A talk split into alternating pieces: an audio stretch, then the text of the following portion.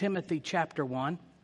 2 Timothy chapter 1, verse number 7. 2 Timothy chapter 1, verse number 7. This is a verse of scripture. I know you haven't heard it before. Before we do this, Nick, Nick, can you bring uh, little Nicholas up? We want to see the revealing. We haven't seen little Nicholas. This is his first time. He, little Nicholas has been watching me on live stream. They send pictures of him watching on live stream. But this is his first time at church. So bring him up here. We want to show little Nicholas off. All right. Bring, hold him up there where everybody can see him. All right. Okay. Any good look. he's, a squirmy, he's a squirmy little dude. Bring him over here. Look at him. Oh, five second rule. All right. Um, now, after church, you can line up and we'll pass him around, okay? All right. We're, and, and he's doing good? He's doing great. And mom's doing good? She's doing awesome. That's wonderful. Uh, this is a beautiful couple, and we're just so thankful for their ministry to us. And we, we, we celebrate with you over your first of many, many Oh, yeah, yeah. children. Give him another hand. Would you do that? I love you, buddy.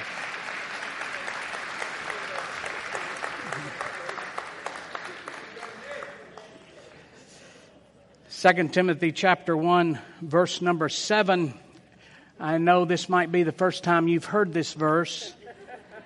For God has not given us a spirit of fear, but of power and of love and a sound mind.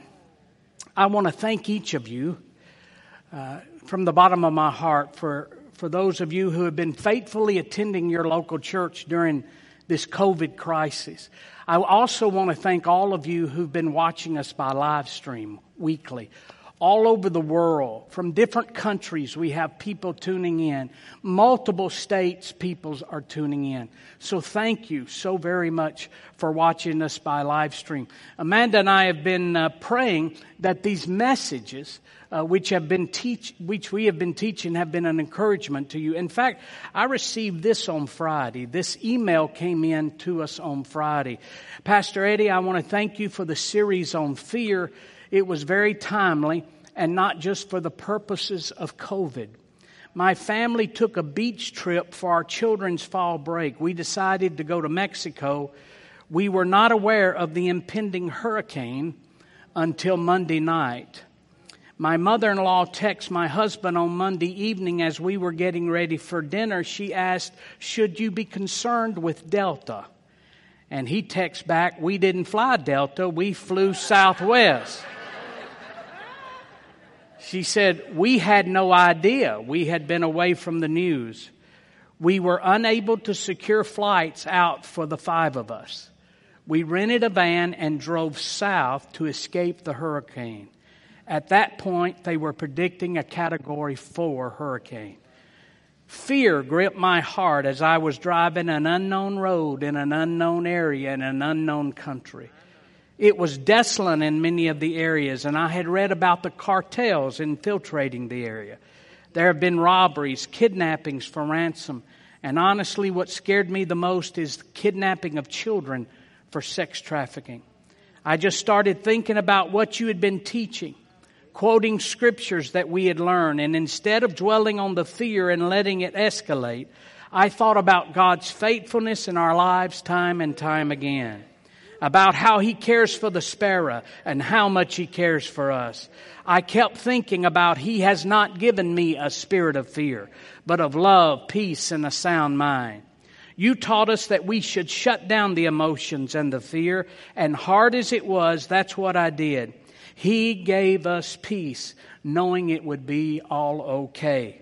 Thank you for teaching God's Word. Thank you for following His leading and this was Friday night. We are currently in the airport in Mexico waiting our flights to the U.S. We look forward to seeing you on Sunday. Thank God for the Word of God.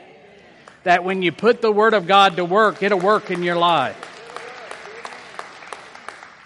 Much of what I've been sharing on the subject of the spirit of fear over these last several weeks is the results of the things the Lord has taught me in my own journey, not things I read out of a book. Books are wonderful and they're great. I read every day. But most of what I've been teaching you is the things that I've taught in my own, I've learned in my own journey. It was the spirit of fear and deception uh, which caused my family over the years the most brokenness and tra- trauma in our lives. It was the spirit of fear that tormented my mind and caused me many years ago to be a prisoner in my own home for a year, shut up in my own home, afraid to get out of my home for almost a solid year because of the spirit of fear. It was the spirit of fear that tried to destroy me. And if I had not have gotten a hold of the Word of God, my life would have turned out drastically different than it is today. For you see, I was on the same path that many of my relatives had walked. I was consumed and continually tormented by fear and depression. My grandmother was committed to a mental hospital, and the time she wasn't in the mental hospital, she stayed in her bed because of drug addiction, trying to cope with the panic and anxiety, or what they referred to many years ago as she had a nervous breakdown and she got addicted to drugs to try to cope with those symptoms. I had other relatives who experienced the same disability. All of them living a quality of life far below what God had designed for them. Dreams were never fulfilled. Purposes were never accomplished. All because of the spirit of fear. All because of the spirit of fear. So let us, let me just remind you that the spirit of fear is an evil spiritual force. The spirit of fear does not come from God. Look at 2 Timothy, verse number 1, verse number 7 again. For God has not given us a spirit of fear. It doesn't come from God. Now turn over to 1 John. Turn over to the epistle of John, not the gospel of John, but the epistle of John, the, the, the first epistle of John, way back in the back, close to the book of Revelation. How many brought your Bibles today? Good, thank you. Look at 1 John chapter 4 verse 16. Notice what the word says. And we have known and believed the love that God has for us. God is love and he who abides in love abides in God and God in him. Now, the Apostle John experienced and understood a revelation about the love of God that very few people have ever understood. He, he made an amazing statement. John said it this way. He says, God is love. Now, usually we know that. We know that theoretically. We've heard that a million times if you've been in church very long. Uh, we hear it in our songs. We hear it in our books. We hear it in our Bible studies. We hear it in our worship. We hear it about, in prayer. God is love. But theoretically, we know it up here. But John had an understanding of it down here. It just wasn't in the head, it was in his heart. It's what he lived off of. He understood this. He said, We have known, not only theoretically, but he says, We believe, we act upon it, we live out the love of God in our life. And most of us have heard that term, but usually when we hear God is love, we jump immediately over to what love looks like. And we'll say something like this God forgives, God is love, God forgives. Or God is merciful, or God is long suffering and God is kind or God is just. And we say those things, and that's correct. God is every one of those things. Those are the manifestations of His love. That's what His love looks like. But John goes further than that. He says God is not just does this lovely stuff, God is love. God is love. The very nature the personality, the makeup of God is love. Love is not only what God does, love is who God is. See, I can be loving, but I can be mean. I know that's hard for some of you to believe. Others know that's not. But Manda now, she can be mean. At times she can be loving, but she can really be mean. Now, y'all think that beautiful blonde can be mean. You don't live with her. I'm going to tell you. That's when the Gitcom, the maiden part of her, comes out. The Turner side is loving, kind, patient. When the Gitcom side comes out, that's when I go to the office to pray. Because, see, we at times have moments of love. We at times express love. We at times uh, walk in love or demonstrate love or manifest love. There's some people in our life that it's easy to love. Your little, your little children, your children. My granddaughters are here this morning. It's easy to love them. It's easy. Your teenage son, that's tough to love. But your little girls, they're, for daddies, they just wrap you and it's easy to love them. But at other times in our life, we run into somebody in our work or in our journey or in our neighborhood or some relationship. It's tough to love them. And sometimes love doesn't ooze out of us. And sometimes our motivation is not love. Sometimes our actions are not motivated by love. Sometimes our words are not motivated by love. It's never that way with God. John says God is love. The core of his character is love. His personality, his makeup is love. Love is the expression of God's being. Here's what you and I must always remember everything God does comes from love. Even his judgment is based out of a motivation of love. God is the personification of love. And God cannot work or speak outside of a motivation of love. And if you understand that truth, if you get that in your heart, then you'll realize some of this crazy doctrine that goes around that everything God, everything that happens is God. Listen, everything that happens is not of God when a drunk driver runs over a family and kill an innocent family and kills them and people say well that was god's plan that wasn't god's plan because god is the personification of love if god wanted to, to bring some family to heaven he wouldn't use the devil's tools to get them there See? So understand there are some things that happen. There's a lot of things that happen in this world that are not happening because God is the instigator of it. Because God is love. His motivation, everything He does, everything He says, every action He takes comes from a personality or a motivation of love. Now go to 1 John chapter 4, verse number 18. Look at 1 John 4, 18. There is no fear in love. But perfect love casts out fear because fear involves torment.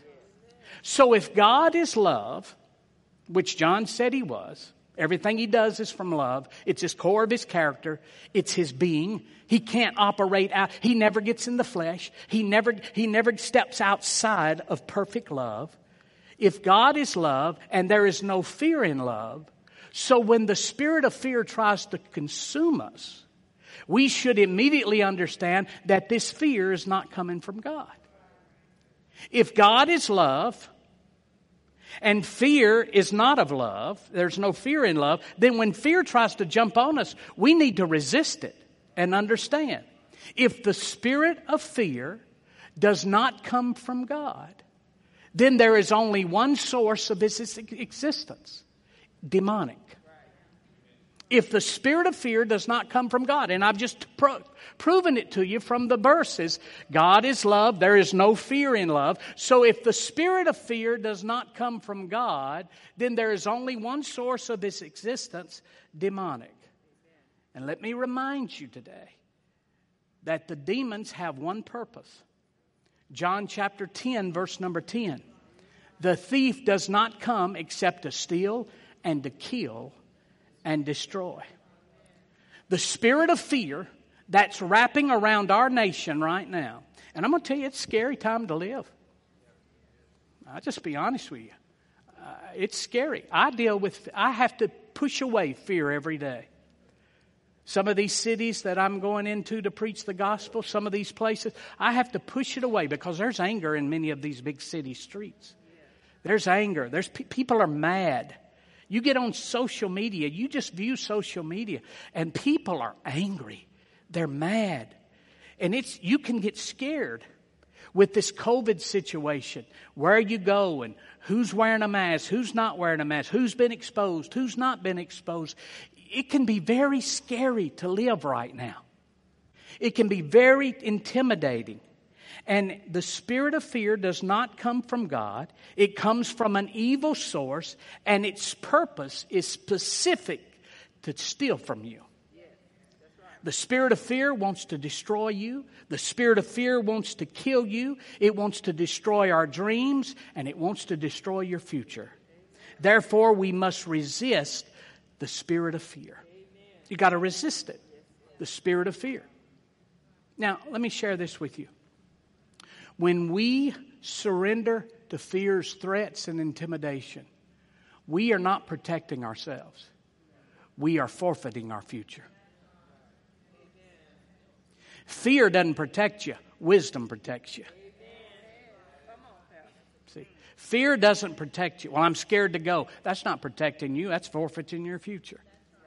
Fear doesn't protect you, wisdom protects you. Sure, there's some places you and I don't need to go. Sure, there's some places, some, some things we should put into place when we go out in public. Sure, that's wisdom. That's not fear.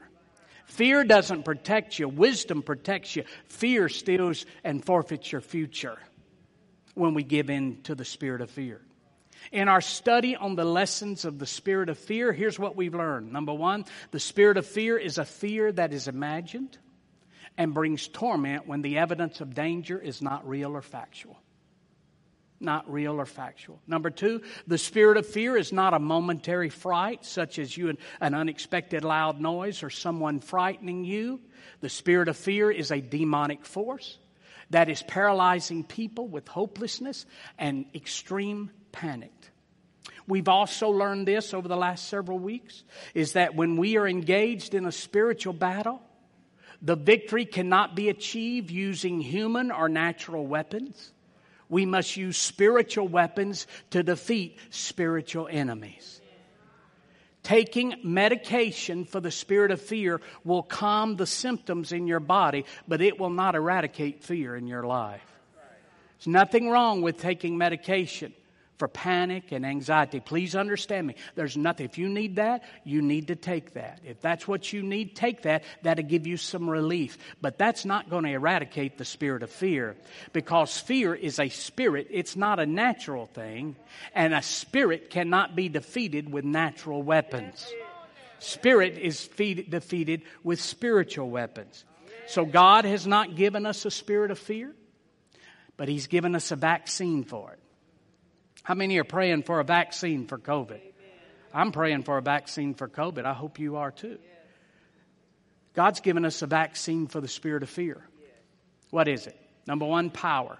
Go to Galatians chapter 2, verse 20. We read this last week. Galatians chapter 2, verse 20. I've been crucified with Christ. Paul's talking to Christians.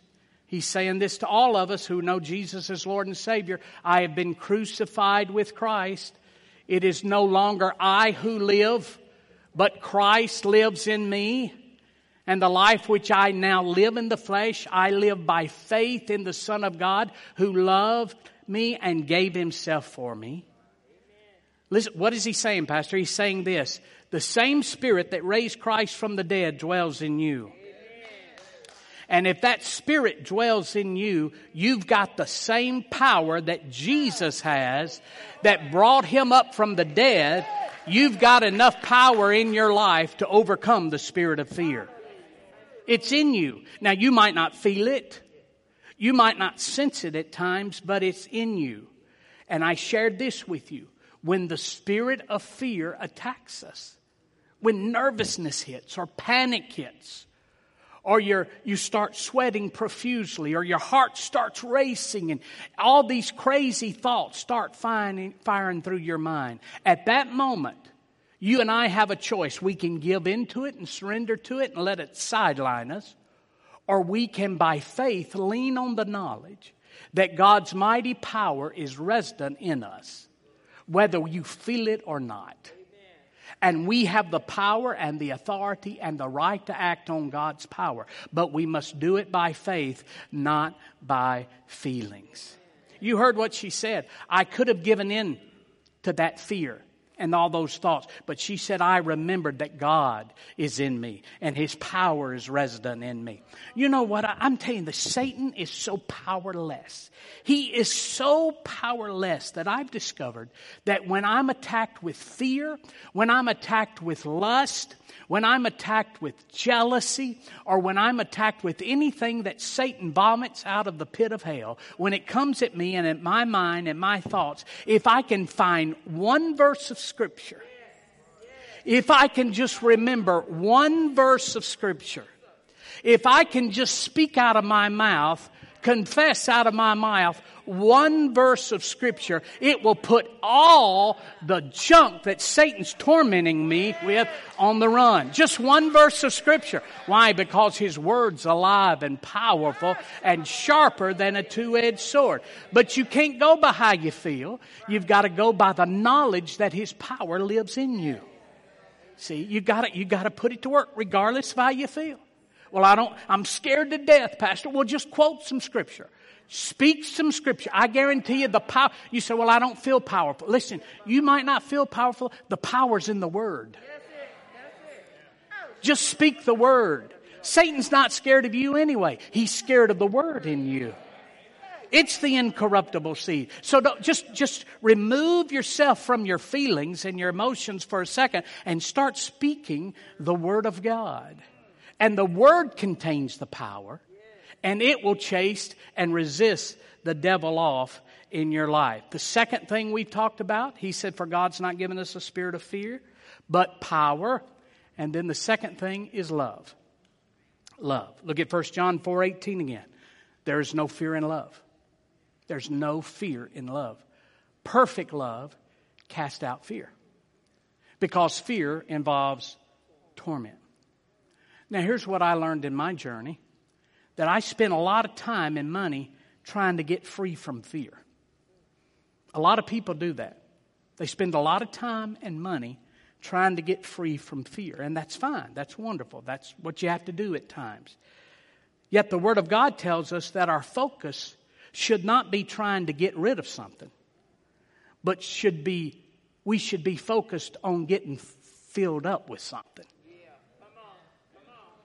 See, we spend all of our time and energy trying to get rid of fear, and we need to stop trying to get rid of fear and get filled up with the love of God. Do you hear me? We spend all of our time trying to eradicate fear, taking stuff to get rid of the symptoms of fear, and God says the vaccine is coming to a revelation of the love of God. So instead of trying to get rid of something, try to spend your time, as much time at least, getting filled up with something. There is no fear in love. Perfect love casts out fear. So I'm trying to get rid of fear, but really what I need to do, which is very possible, is to get filled up with love. Because the more the love of God you have, the less of the fear of the devil you will have. See? When we get consumed with God's love, there will be no room left for fear. Now, here's the wonderful thing the love of God is in you. If you're a child of God, the lo- you don't have to go get some of it, it's already in you. Let me give it to you. Let me give you uh, some scripture for that. Turn over to Romans chapter 5. Romans, here, here's what I want you to see. Everything you need to overcome the spirit of fear is already deposited in you in Christ Jesus. You just, you and I just need to wake up to it and operate in it and walk in it because it's already, we don't have to go to some special meeting and get a deposit. Nothing wrong with special meetings. We don't have to read a special book. And, it's nothing wrong. You've already got it. You've got deposited in your spirit when you accepted Christ as Lord and Savior. Jesus came to dwell in you, and within Jesus came everything you need to overcome the spirit of fear in a fearful time. You and I just need to come to the revelation of it. Okay? Look at Romans chapter 5, verse 1. Paul says this to Christians Since we have been justified through faith, here's a good phrase right here. We have peace with God through our Lord Jesus Christ. You can stop right there and just rejoice. We have peace with, He's not mad at you. Some of you really messed up yesterday. Some of you messed up yesterday. You're sitting here this morning and the devil's condemning you over something you said or something you did or someplace you went or something you should have done and didn't do. Some of you this week, it's not been the best week. You didn't act like Jesus. You didn't act like Christ. And you're sitting here and the devil's just beating you up. How can you worship? How can you lift your hands and worship? You remember how you acted this week at work? You remember what you said to your cousin? You remember how you treated your husband? You remember how you didn't cook for him? You didn't clean his, clean him. You just, you just didn't treat him well. Some of you women need to get to the altar right now and, re- and repent for your actions. Can I get an amen, Ron? Yeah, hallelujah. And some of you are sitting here condemned, thinking you're second class because of your actions. And the Bible says we have peace with God through our Lord Jesus Christ. Nothing can separate you from the love of God in Christ Jesus. So you can just stop right there. God's not mad at you. He loves you. He is love. He can never act toward you anything but love because it's the personification of His character. Through whom we have gained access by faith in this which we now stand and we boast in the hope of the glory of God. Verse 3 Not only so, but we also glory in our sufferings. I, I, this is not one of my favorite verses. We glory in our sufferings because we know that suffering produces perseverance, perseverance, character, character, hope. And hope does not put us to shame. Now, notice this next phrase because God's love has been poured out into our hearts through the Holy Spirit who has been given to us. Perfect love casts out fear. There's no fear in love. And this verse says that God's love that casts out fear has been poured in your heart. You and I just need to learn to activate it. We just have to activate it. And it's by faith. So how do I do it? See, see, this stuff's got to work for me.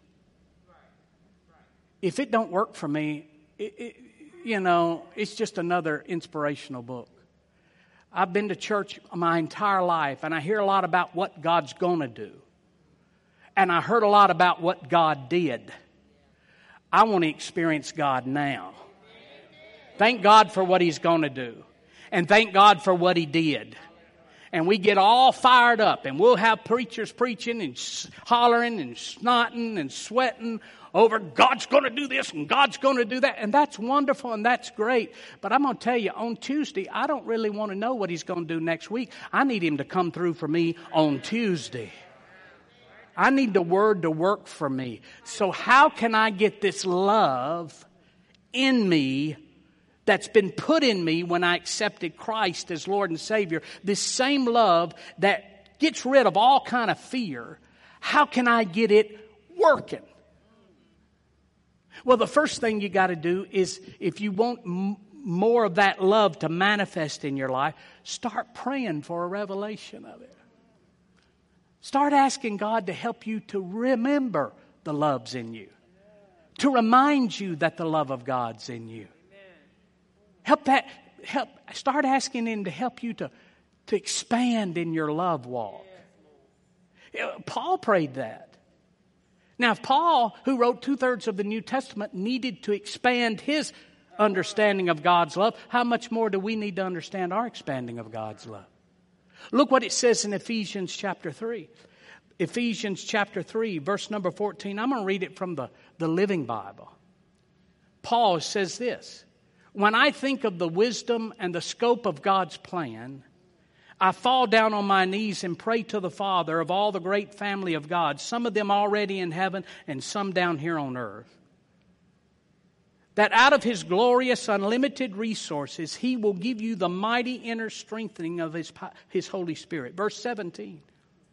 And I pray, notice this is Paul's prayer, that Christ will be more and more at home in your hearts. Now, notice, he's, he's talking to Christians. He's not talking to sinners saying, I want you to get Jesus in your heart. He's talking to Christians. He says, I want Jesus to become bigger in your hearts. And he's saying, I pray for that to happen. That Christ will be more and more at home in your hearts, living within you as you trust in him. May your roots go down deep into the soul of God's marvelous love. In other words, may, may the foundation of everything you say, may the motivation of everything you do, let it start coming out of love instead of your flesh or your ambition. May your roots go down deep into the soul of God's marvelous love, and may you be able to feel and understand, as all God's children should, how long, how wide, how deep, how love His love really is. And to experience this love for yourselves, though it is so great you will never see the end of it or fully know or understand it. And so at last you will be filled with God Himself. He says, he says one thing to do, how to get this working is start praying for it to work. Start praying for more of the love of God to be a revelation to you. Every single day of my life, I pray this prayer. Ephesians chapter 3. For this cause I bow my knees unto the Father of our Lord Jesus Christ, of whom the whole family in heaven and earth is named, that he would grant me according to the riches of his glory to be strengthened with might by his Spirit in my inner man, that Christ may dwell in my heart by faith, and that I'll be rooted and grounded in love, and may be able to comprehend with all saints what is the breadth, the length, the depth, the height, and to know the love of Christ which passes knowledge Every day of my life, I pray that prayer. Why? Because I've dealt with fear. And the thing is not medication, nothing wrong with it. The real test over time to get you totally free is not medication, it's to get filled up with the love of God. Because the love of God casts out fear. How do you get it to work? Well, it's like this love is like a muscle it must be exercised to develop fully. See, a lot of us, what we're doing, we're waiting to feel some love because we have this idea that love is connected to a feeling. Love is not connected to a feeling, love is connected to a choice. Well, I don't feel love. Doesn't have anything to do with feeling love. Jesus didn't feel love on the cross. For God so loved the world. God didn't feel love when He gave, uh, turned His only begotten Son over to people to torture him and crucify him. There's no feeling there. It's a choice. I choose to put your welfare above my welfare. That's love. For God so loved the world. Love, like a muscle, must be exercised to develop fully. Let me give you a couple scriptures and then I'll get to my last point. Ephesians chapter 5, verse 2. Notice what Ephesians 5 2. Paul's talking to the Ephesians, who are Christians who have the love of God in them because Jesus lives in them. And listen to what he says walk in the way of love. Walk it. You got to exercise it. You got to walk in love. A man of God who, uh, who Amanda and I, uh, who we consider one of our spiritual fathers, made this statement many years ago. I heard him say this Every step out of love is a step in sin. Every step out of love is a step in sin. You don't feel it, but you're going to walk in it. You got to exercise it. I was talking to a minister one time who, uh, who had a great healing ministry. Who had a great healing ministry. And uh, I've always studied healing. I always studied divine healing. I always wanted ask the Lord to be used in the area of divine healing. So I'd, I'd get around anybody who's anybody who operates with the gift of healing. I want to get around them. I just want, I'm, you know, some things are taught and some things are caught. So if I can, if if I can catch it, I want to catch it. All right. And uh, so I asked him, uh, because he made the statement, he said, I've not, I hadn't had a headache in 45 years. And I'm thinking, my God, I had a headache two days ago. how, do, how do you, and I, and I ask him, how do you walk in such health? So I asked him, I said, how, can you, I know you don't have a whole lot of time to talk, but can you tell me, you, you don't get sick? He said, No, I don't take any. He was at that time 70 years old. He said, I don't take any medicine. I don't take any medicine. I haven't been the doctor. And so he said, I'm not against doctors. I love doctors. I have doctors on my board. But he says, If you don't need a doctor, you know you're going to doctor. So I said, uh, I said, Well, tell me, how do you, how do you stay so healthy? He says, I walk in love. He says every step out of love is a step in sin. When you get over in sin, that opens the door to sickness and disease. He says, so if you stay in love, sick, sickness and disease has no entrance into your life. You say, I don't believe that. Okay, I'll see you next week when you call me to pray for you because you got a headache. do I always do it? No. Am I successful at it all the time? No. But I tell you, every day I'm working to walk in love. When people talk about me online, when they criticize me and my family online, you know what my flesh wants to do? It wants to lash back online. It wants, let me tell you some things about you. People are really stupid when they get online and talk about me because I know a lot of things about those people. And I walk in love, so I don't say a word but my flesh wants to. But see, it's not that I'm such a nice guy. I want to stay in health. I want to stay in health. So you say, well, how do you expand your love? Well, your love walk's got to be tested. You say, well, how do I do that? Well, next time somebody, somebody talks about you, you just stay quiet. I ain't going to let them talk about me. Well, you'll get out of love. The next time somebody blesses you, you bless somebody with somebody something and they don't send you a thank you note, you let it go. Don't be calling their cousin and say, Well, I'm not even going to send them nothing no more. They didn't send me a thank you note. How many times have we done? You walk in love. My greatest challenge, I exercise my love. I have to exercise my love walk every day. You drive in Murfreesboro, it's a great proving ground for exercising your love walk. You watch Tennessee football, it's a great proving ground for exercising your love walk. Love is like a muscle. It has to be expanded. And the only way that muscle can be expanded is when it is forced to in resistance. When, when something comes at you and you are given the opportunity, I can either lash back, respond in flesh, or I can respond in love. And each time you respond in love, your love muscle that's on the inside of you is getting bigger. What did Paul say? Walk in the way of love. Notice he didn't say feel love, he didn't say sense love. He said walk in the way of love. And then the, Colossians 3:14, look what it says. Above all, clothe yourself with love. Clothe yourself with love. You're not going some days you're not going to feel it. Some days you're not going to feel it. But you've got to put it on by faith. For God's not given us a spirit of fear, but He's given us a fear vaccine power, love, and finally, a sound mind. In moments of stress, pressure, and fear, our emotions often become so rattled that it's difficult thinking straight. Uh, in moments of fear, have you ever been able to? Have you ever been tempted to think that you were losing your mind? Is anybody in here beside me in moments of fear ever been tempted to think you're losing? Oh, man, I'm, I must be losing my mind. This thing is wearing me out. If you've experienced those moments, let me assure you, you're not losing your mind. God's word declares, and it should be your my daily de- declaration, especially during this time, that God has given you a sound mind. Fear hits you, your thoughts start racing.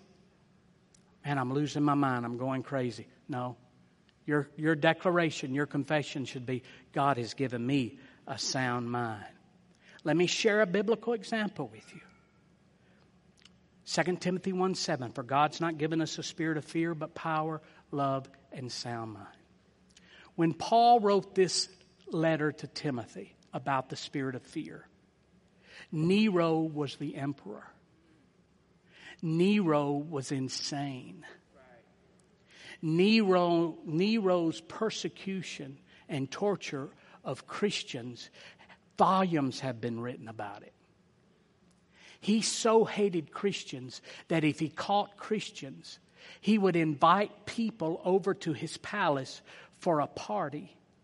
And they would take these captured Christians and they would tie them up in animal skins and put them in the arena.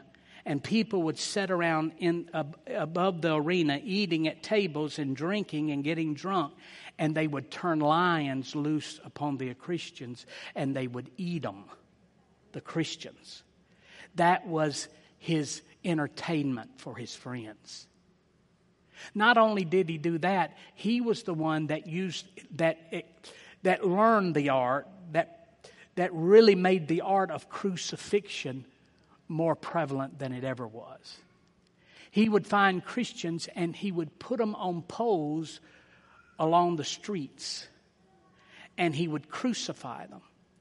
And then as they were slowly dying, he would pour wax on them and then set them on fire.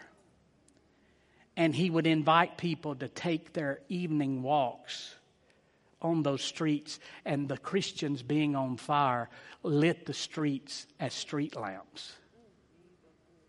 This is the kind of man he was. And Timothy is the pastor of the largest church. And Timothy understands that if Nero's secret service can catch me, they would delight in destroying me and torturing me and making me a spectacle. So the spirit of fear came upon Timothy. And the Apostle Paul writes him, and he says to him, God has not given you a spirit of fear, but power, love, and a sound mind. Now, that phrase, those two words, and I'll close with this a sound mind. Now, you didn't come here this morning for a Greek lesson, but I will just tell you this. The first, it's a compound Greek word. Sound mind is a compound Greek word, that phrase. The first part of the word comes from the word that means to be saved or delivered. It suggests something that is delivered or rescued or, or revived or salvaged or protected. Something that is now safe and secure. It depicts a person who was on the verge of death but has been revived and resuscitated. The second part of the word carries the idea of a person's intelligence or total frame of thinking, including their logic, their rationale, and their emotions. And when you put the two words together, they form a word that pictures a mind, a mind that has been delivered, that has been rescued, a mind that has been revived and protected and is now safe and secure. Do you hear me?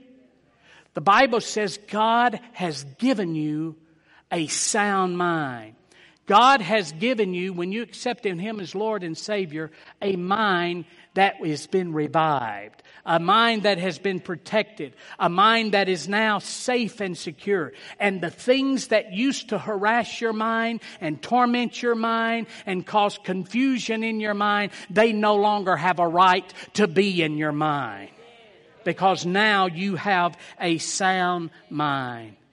As a child of God, we have been given the ability to have a mind and emotions that are shielded from the illogical, ridiculous, and crazy thoughts that try to grip into our minds that did it in the past.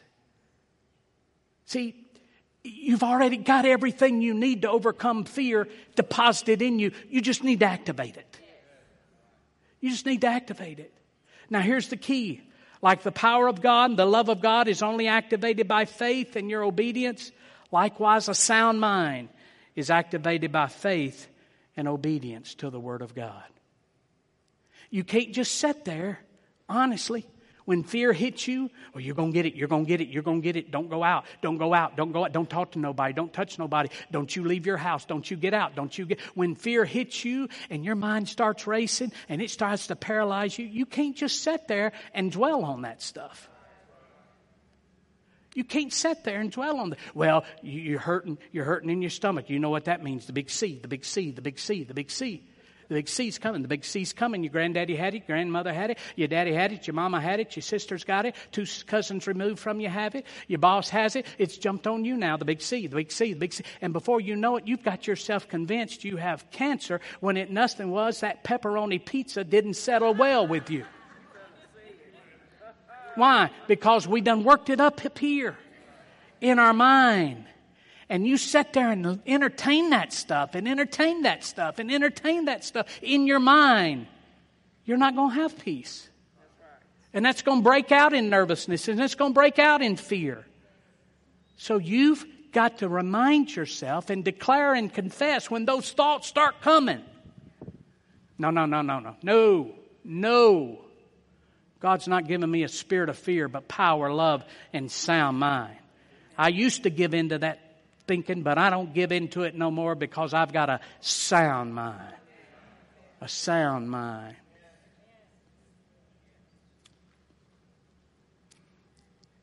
I uh, I had been a, a, almost a year in my house, and I, I I didn't know a lot about the word. I was a pastor. I'd been to school, but I didn't know a lot about the word. You know, you can know a lot of theology, but not know the Word. Nothing wrong with that, but just I didn't know the Word. I didn't know how to make it work. I knew the stories, but I didn't know how to make it work. And I'd been in my house, prisoner to my home, scared of everything. And uh, I found Philippians chapter 4, verse 6, 7, and 8. Philippians chapter 4, verse 6, 7, and 8 says this Don't worry about anything. Uh, one translation says, Don't be nervous. One translation says, Don't be anxious.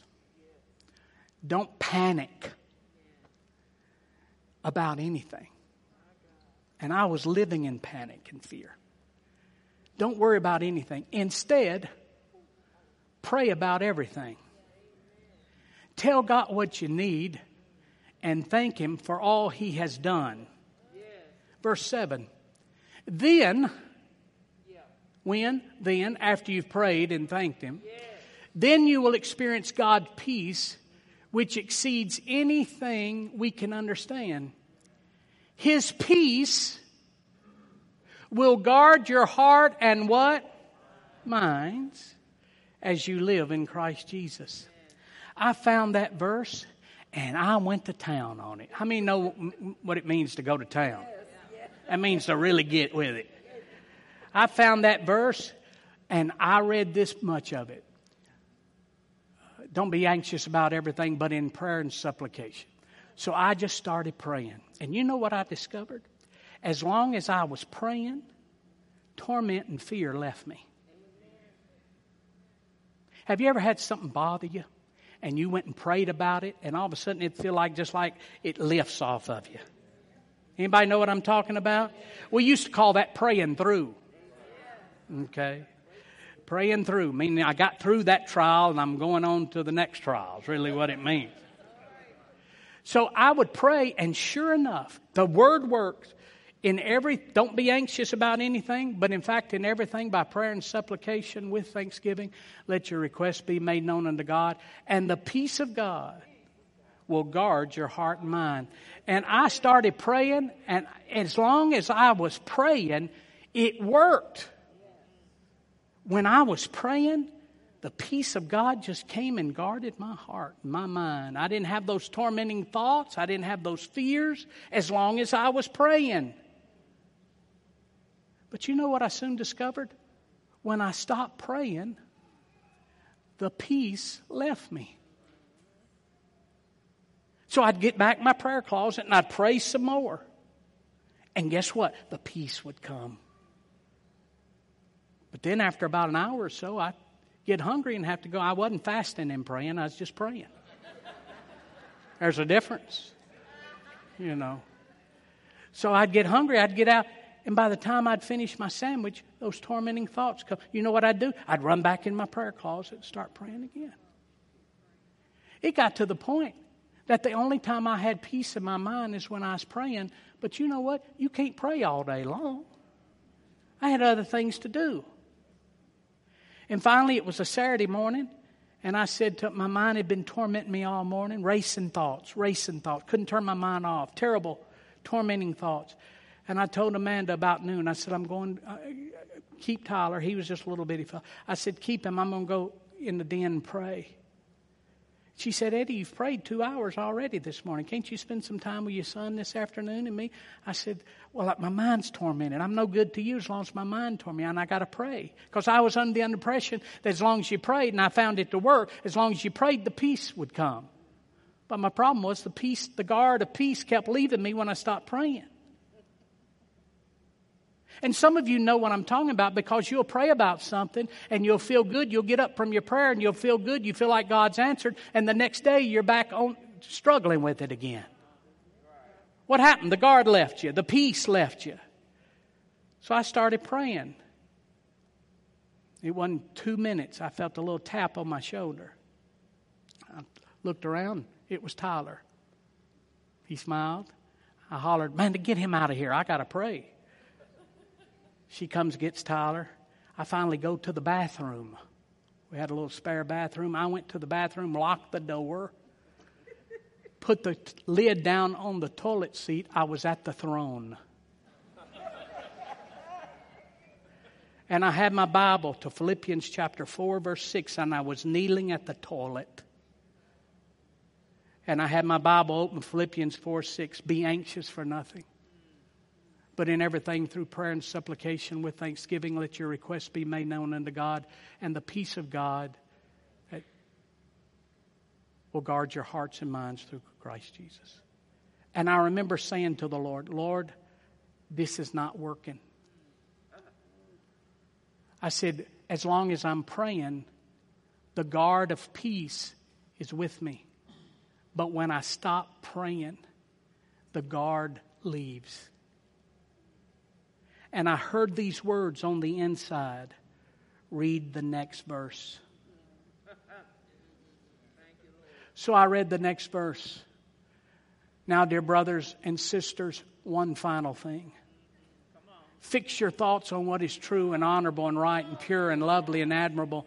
Think about these things that are excellent and worthy of praise.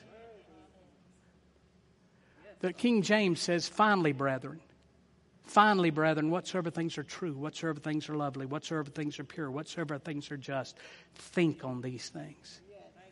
I said, Well, that's a wonderful. I remember saying to the Lord, That's a wonderful verse. I know that verse.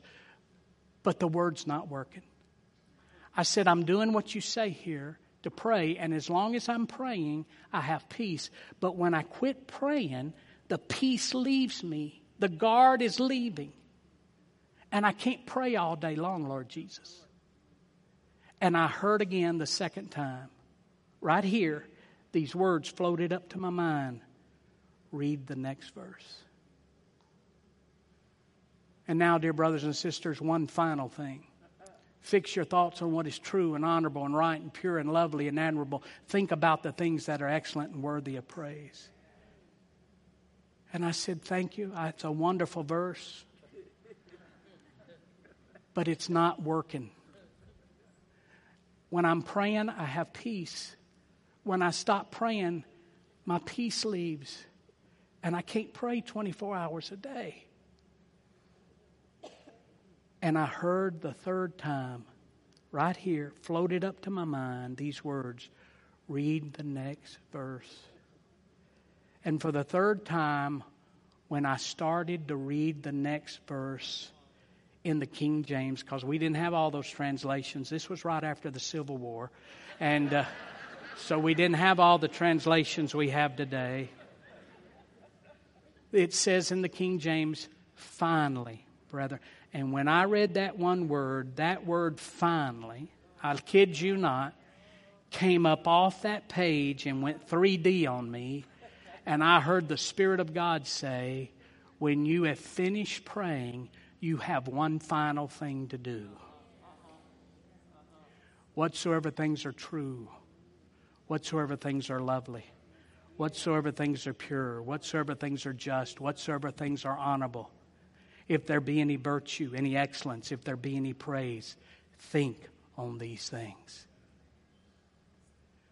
When the spirit of fear comes on us, and we hear a bad report about a cousin that got the COVID, or a coworker who got the COVID, or rioting in this city, or some bad doctor's report because of a test that didn't go good. When that spirit of fear comes to our mind and we pray, and all of a sudden we sense a release when we pray. Once you finish praying, you've got one final thing to do You've got to get your thoughts in line with the answer and the peace that you heard while you were praying. If you go back after you've prayed, it doesn't make any difference how long you've prayed, who's prayed for you, or how what you've prayed.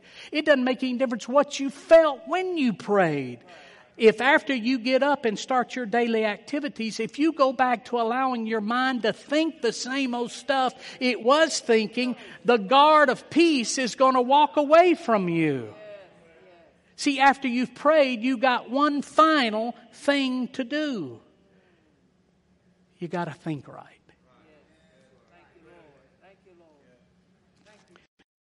Paul said it this way I beseech you, therefore, brethren, by the mercies of God. Romans chapter 12, verse 1 and 2. I beseech you, King James. I beseech you, therefore, brethren, by the mercies of God, that you present your, mind, your bodies a living sacrifice, holy and acceptable unto God, which is your reasonable service. And be not conformed to this world, but be transformed by the renewing of your mind. See, You've got power. You've got the power of God resident in you. You've got to activate it. You've got the love of God activated in you, a present in you. You've got to activate it. And your mind that was so tormented and held prisoner by every fearful and hellish thought in your past, your mind has been revived, resuscitated, salvaged, protected, and is now safe and secure you just got to activate that sound mind and resist any toxicity that tries to get in. In Jesus' name. For God has not given us a spirit of fear, but He's given us a God vaccine. It's power, it's love, and it's a sound mind. And you got it. Just take it. Activate your medication. Stand with me, would you?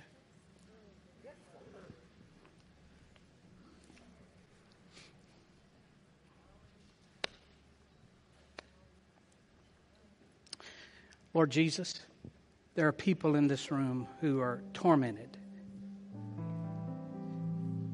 They've come this morning, they've put on a happy face, but they're tormented. They toss and turn at night. They, they're dreading tomorrow. Hopelessness is trying to invade them. I'm asking you now that the Word of God that has been taught will find a place of lodging in them. In Jesus' name. And that they'll rise above the spirit of fear in the name of Jesus.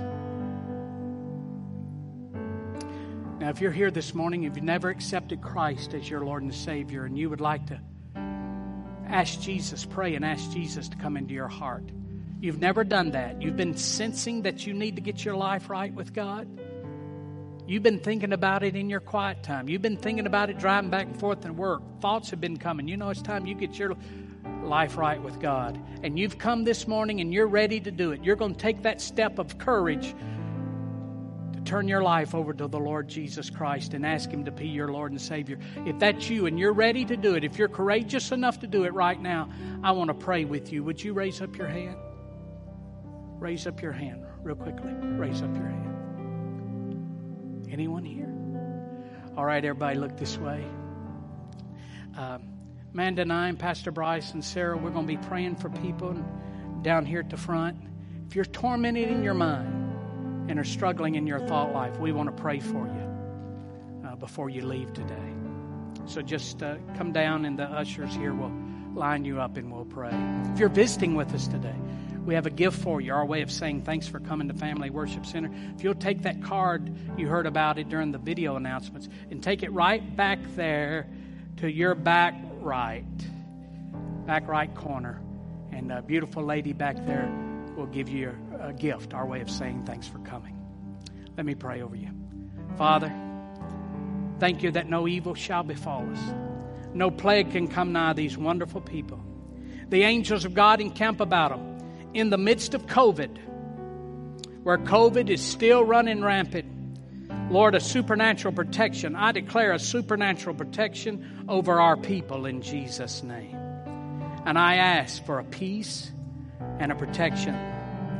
No evil shall befall them, no plague can come nigh them. The angels of God encamp about them. No terror or terrorist can come close to them. They're led by the Spirit of God and blessed. In Jesus' name, amen. Amen. God bless you. If you want prayer, come on up.